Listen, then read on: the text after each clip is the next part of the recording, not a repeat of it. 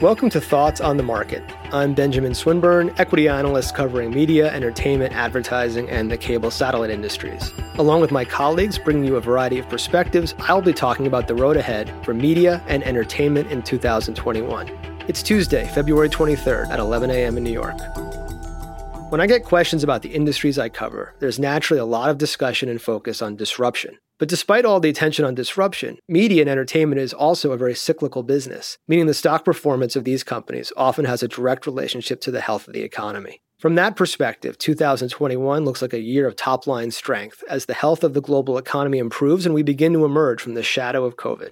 Before looking ahead, it's worth taking a moment to look back at 2020, since COVID had a tremendous impact on pretty much every company we cover. Much of the world was locked down in their homes, streaming movies and music, reading and watching news, more eyeballs on digital advertising, and so on. But we were also in our homes, so theme parks took a hit, outdoor advertising, movie theaters, so some profound impacts. As a result, last year, the best performing stocks in media and entertainment were up over 100% year on year, and the worst performing stocks were down over 50% year on year. So, moving forward, some opportunities may lie with companies where the market may have overcorrected or overshot. We also want to be thinking about the cyclical recovery I mentioned earlier. As the world reopens, the average company in our coverage group is expected to see revenue increases of 20 to 30% in 2021.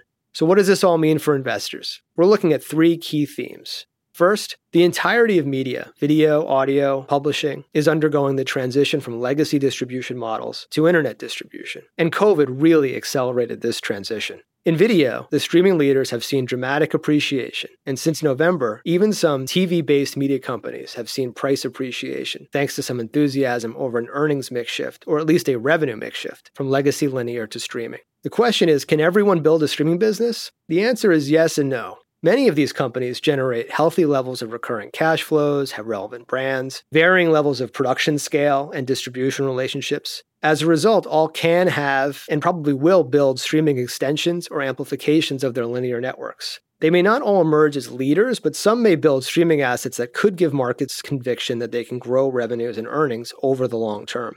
Second is the pace of reopening, recovery, and a return to social gathering as we emerge from the pandemic. While we may never get back to pre COVID behavior, we're also not going to maintain COVID behavior forever. In 2021, we should not be surprised if growth meaningfully slows or accelerates. Just as shares likely overreacted in 2020, they may overreact again in 2021. If we see a faster than expected reopening, keep your eyes on selected sports names, movie theaters, and theme park exposure. Third, we have a bullish view of the advertising recovery. Every data point on advertising that we've been hearing lately has been positive, and we remain of the view that we'll see a V shaped ad recovery. In particular, out of home advertising names may be one of the most attractive ways to play this theme.